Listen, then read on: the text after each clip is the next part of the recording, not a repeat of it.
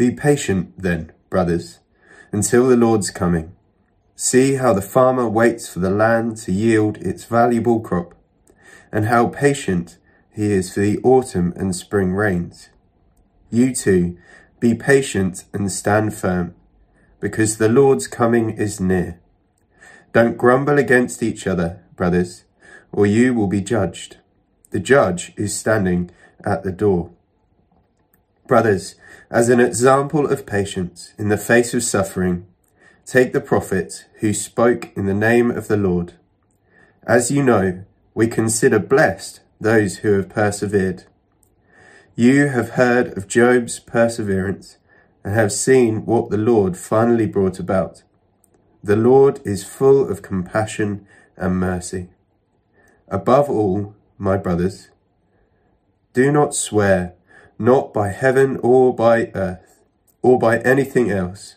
Let your yes be yes, and your no be no, or you will be condemned. And as I start tonight, I want to start with where I'm going to end. I want to start with how I'm going to finish this talk. Jesus is coming to make everything all right. Jesus is coming to make things right. Life doesn't always make sense. Not everything gets sorted this side of heaven, and life as a believer isn't always easy. But as a believer, we can rest assured that Jesus is coming to make things right. So as we go through this passage together tonight, right at the start, I want to challenge you of does that truth, does that statement affect our reactions to situations? Does the fact that Jesus is coming to make things right affect how we feel about the world right now? Does it affect our thought processes? Be patient. The Lord is coming to make things right. And I don't know about you, but that feels pretty relevant to where we are right now. So as as I begin, let me just take a moment to pray. God our Father, I thank you that you are a God in control. I thank you that you are in control. I thank you that when the world feels so out of our knowledge of what's going on, when everything feels so out of control, I thank you that you are here and you are with us. Thank you, your Spirit is with us. Come by your Holy Spirit tonight. Give us hearts and minds open to hear what you are saying to us. And God, we thank you that Jesus is coming to make things right. Amen. Amen. So um, we're nearly at the end of James, and it's been a really wonderful book to be going through. And James's main concern throughout this book, as we've seen over the past month or so, is purity is purity for Christians. He talks in chapter one about perseverance in trial and staying away from sin. And there have been some pretty blunt instructions about what faith looks like whilst we've studied this book together. But James is adamant all the way through of the importance of sticking to Christ through times of trial. And it's no different in this passage tonight. The early church, as Matt said this morning, lived in the expectation of Jesus' return, and so should we. Factoring in the Lord's coming can change our perspective on everything. And as I've thought about this, that this week, I've realized, and this isn't a criticism at all, but I've realized in church, in sermons, so often the Lord is coming is our final point. So often it's like the end point of a sermon. You've got a couple of minutes left, you're coming into land, Jesus is coming. Let's look to the second coming, let's look to Revelation. But what James is saying here is the beginning, the middle, and the end. Everything we go through, we need to have the Lord's coming at the forefront of our minds. Because when we factor in the Lord's coming, it can change our perspective on everything. This isn't just the end of our sermon. This isn't just when we're doing a Bible study of Revelation. So, as we go through this tonight, let's keep that thought at the front of our minds. And we're going to look at it in three slightly different ways tonight. We're going to start by looking at the Lord is coming. Let's wait upon the Lord. Let's wait upon the Lord. The second is the Lord is coming. Let's establish our hearts. Let's establish our hearts. And finally, the Lord is coming. Perseverance leads to blessing. Perseverance leads to blessing. And we're going to get there, but we're going to start with this point of the Lord is coming. Wait upon the Lord. Verse 7, I'm going to read it again, says, Be patient then, brothers and sisters, until the Lord's coming. See how the farmer waits for the land to yield its valuable crop, patiently waiting for the autumn and spring rains. You too be patient and stand firm. Now, we love a farming analogy at St. John's. Eddie uses farming analogies all the time. My granddad was a farmer. Um, I spent a lot of time on the farm growing up. We love a good farming analogy, as does James. So we're going to use it tonight. And as I've thought about this farming analogy, and I'm really hoping my uncle, who is a farmer, isn't watching this because he's going to be highly offended. But what I've come to the conclusion of is a farmer really only has two jobs. They really only have two jobs. They're important jobs, but they've only got two. They plant slash prepare, but they plant the crops and then they pick them. They plant the crops and they pick them. Yeah, they do the distribution and selling them and all those, but we'll ignore all that for the case of an analogy. They plant the crops and they pick them. But between those two jobs, there is a lot of time, and there is a lot of unknown, and there is a lot of hoping and waiting in more recent years, um, the farming analogy has got even closer to home as my parents have moved into a big house in the countryside which has a huge garden which they've turned into a vegetable patch. And my mum has this huge book, bigger than my Bible, um, of all the different instructions for different vegetables, when they needed to be planted, what time of year she has to prepare the ground, who knew that carrots, onions, potatoes, they weren't all planted at the same time. And she spends months waiting for her crops. She spends months after planting where she waits. She patiently waters. She patiently puts up gauze to stop the bugs and the insects and the fox, foxes eating her fruit. She patiently waits for the time where she can pick her crops. And it can be so easy to give up as a gardener, but also as a Christian. It can be so easy to give up. It can be so easy to stop being patient. But James is clear here wait upon the Lord. Have the Lord's coming at the forefront of your mind. You see, the farmer isn't just waiting for his crop. Read that bit again. See how the farmer waits for the land to yield its valuable crop. This crop is one of value. This crop is one that brings nourishment. This crop is one, let's be real, that's our salvation. This crop is precious and valuable. And life can be hard. Situations can be hard. Suffering can be hard. But what we are waiting for as believers is value, is valuable, it's precious, it's worth the wait what would happen if my mum dug up her crops before they were ready? What would happen if my uncle dug up the wheat before it was ready? There'd be the beginnings of growth. You might see a few of the roots coming out, starting to make their way into the ground. But are they valuable? No. They'd end up on the bonfire. They'd end up being eaten by the foxes. They have to wait. We have to wait. It is worth the wait. The Lord is coming. Let's wait upon the Lord. So that's my first point. My second is the Lord is coming. Establish your heart.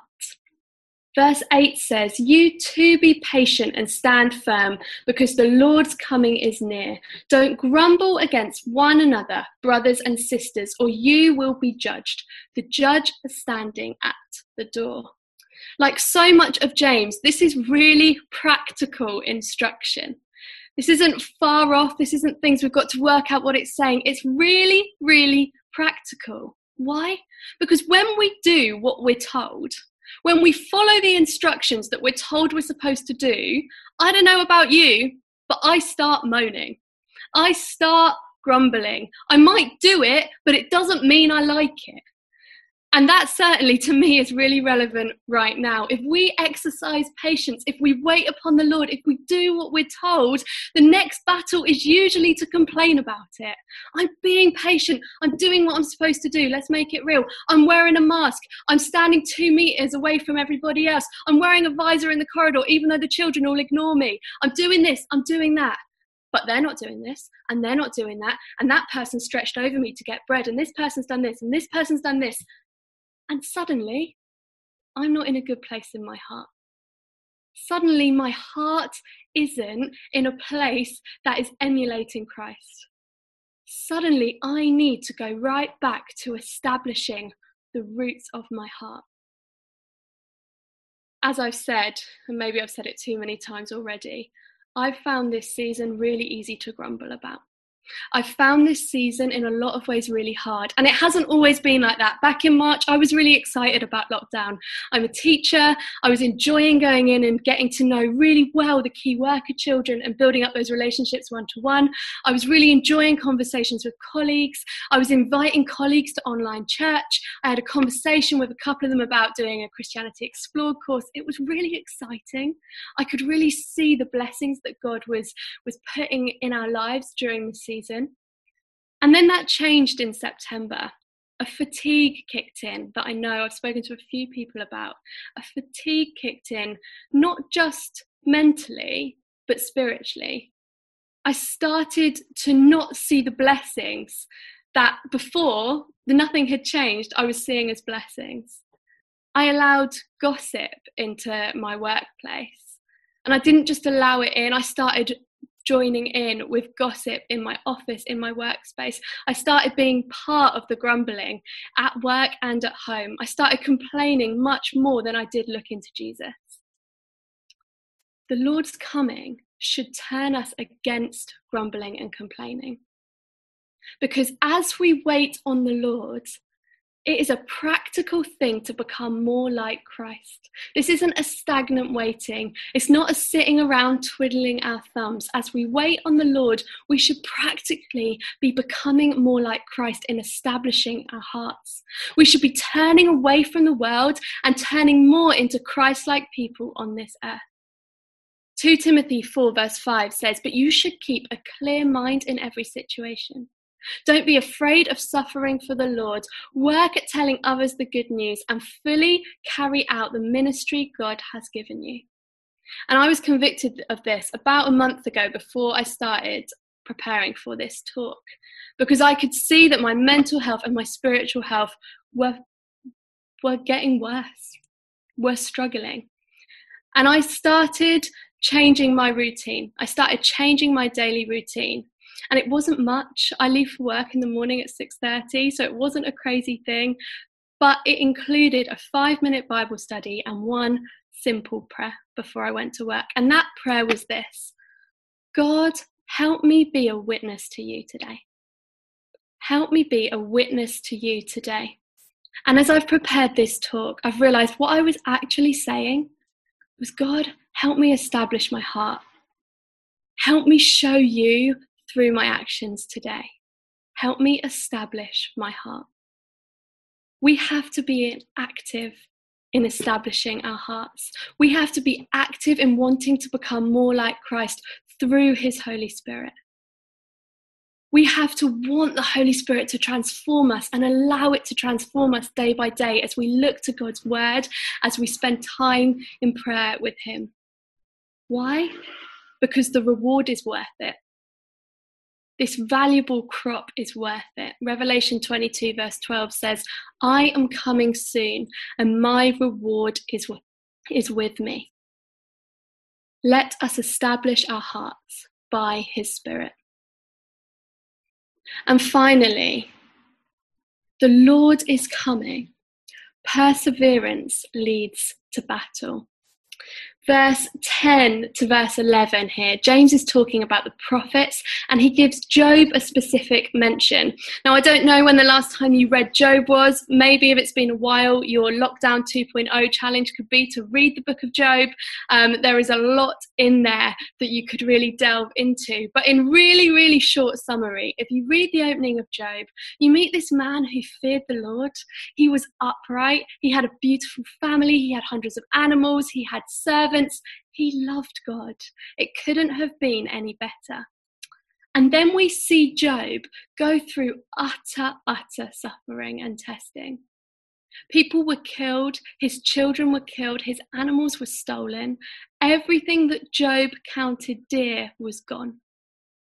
To a man who loved God, he saw his whole world be taken away. And he continues, the testing continues throughout the book.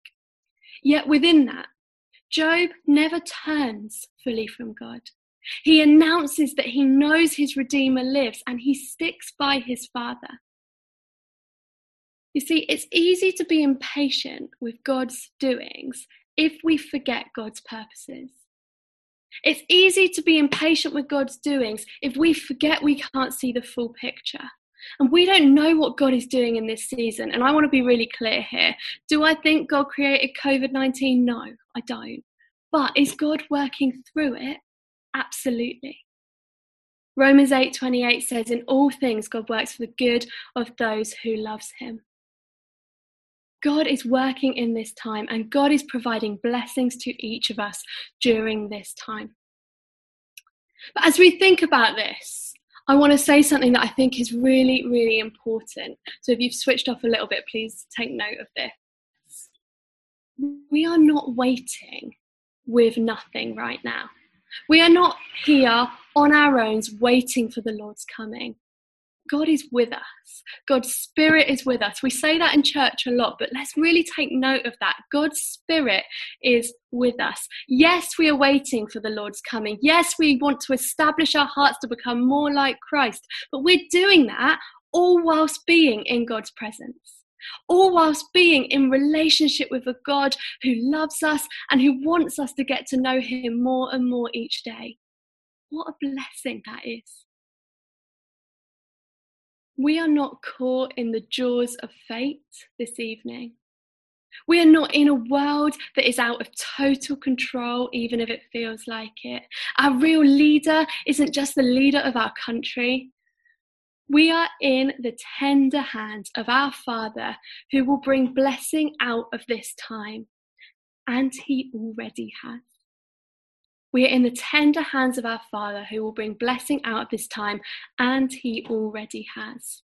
And if you're watching this on Zoom or you're watching it on YouTube in the weeks to come, then and you're not a Christian, and you're sitting here going, that's great for a believer. That is great if you've got that relationship with God. Can I just say to you that you can have that too? That if you right now think you're in a world that feels totally hopeless, that you're in a world that is totally engulfed by fate and you don't know where to turn, you can turn to God. You can turn to relationship with Jesus Christ that invitation is extended to you too. And as a church, we would love to talk to you more about that. We are here waiting for the Lord's coming, waiting in the pain, waiting in the suffering, with our Heavenly Father who wants to hold us really close. Wait in Him, look to Him, learn about Him trust in him. The Lord is coming to make things right. Amen.